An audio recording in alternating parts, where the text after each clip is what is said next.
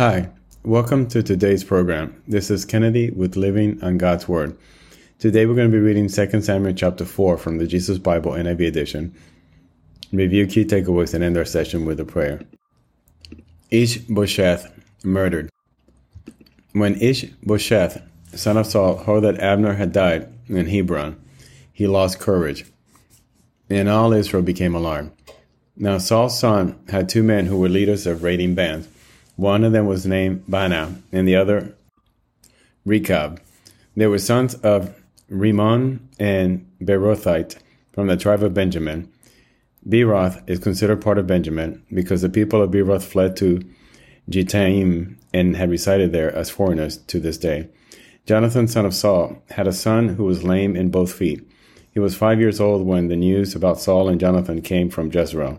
His nurse picked him up and fled, but as she hurried to leave, he fell and became disabled. His name was Mephibosheth.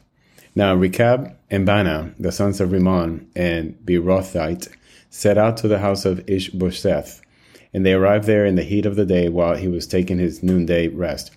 They went into the inner part of the house as to get some wheat, and they stabbed him in the stomach. Then Rechab and his brother Baanah slipped away. They had gone into the house while he was lying on the bed in the bedroom. After they stabbed and killed him, they cut off his head. Taking it with them, they traveled all night by the way of the Arabah. They brought the head of Ishbosheth to David at Hebron and said to the king, Here's the head of Ishbosheth, son of Saul, your enemy, who tried to kill you. This day the Lord has avenged my lord the king against Saul and his offspring.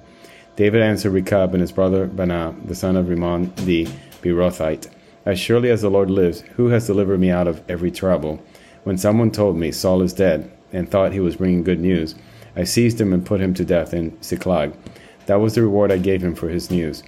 How much more, when wicked men have killed an innocent man in his own house and on his own bed, should I not now demand his blood from your hand and rid the earth of you? So David gave an order to his men, and they killed them. They cut off their hands and feet and hung the bodies by the pool in Hebron.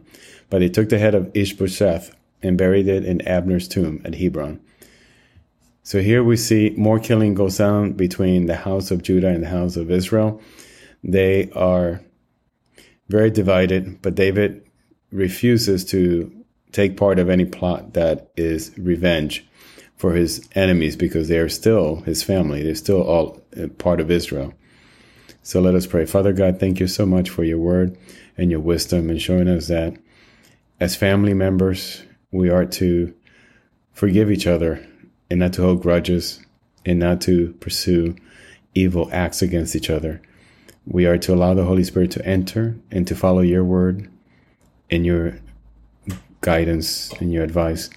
Father, help us be better people.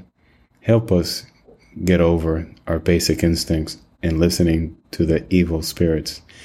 Help us just put our faith in Jesus and be able to hear clearly your words to us. Father, we want you. We want to be with you. We need your protection. Come to us, Father. Help us. Guide us. Love us. We pray this in the name of your Son, Jesus. Amen. This concludes today's reading interpretation of 2 Samuel chapter 4. Hope that you will join us again tomorrow. God bless you. This is Kennedy, your brother in Christ, always.